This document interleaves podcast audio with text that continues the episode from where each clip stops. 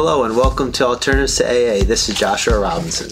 And I'm Monique Robinson, and we're a newly married couple here to help you with tips and tricks to make the difficult journey of sobriety even easier to manage.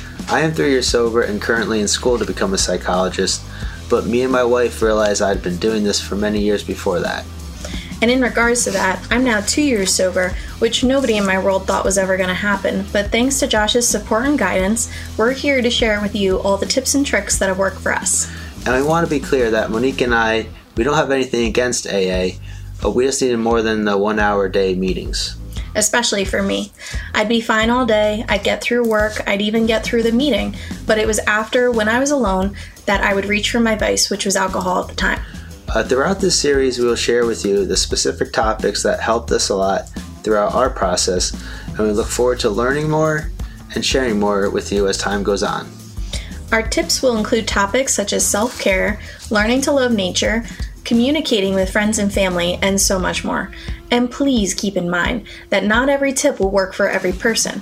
That is where the pillars of alternatives to AA will come in. All of our tips will involve elements of flexibility, communication, and the desire to build up a better you.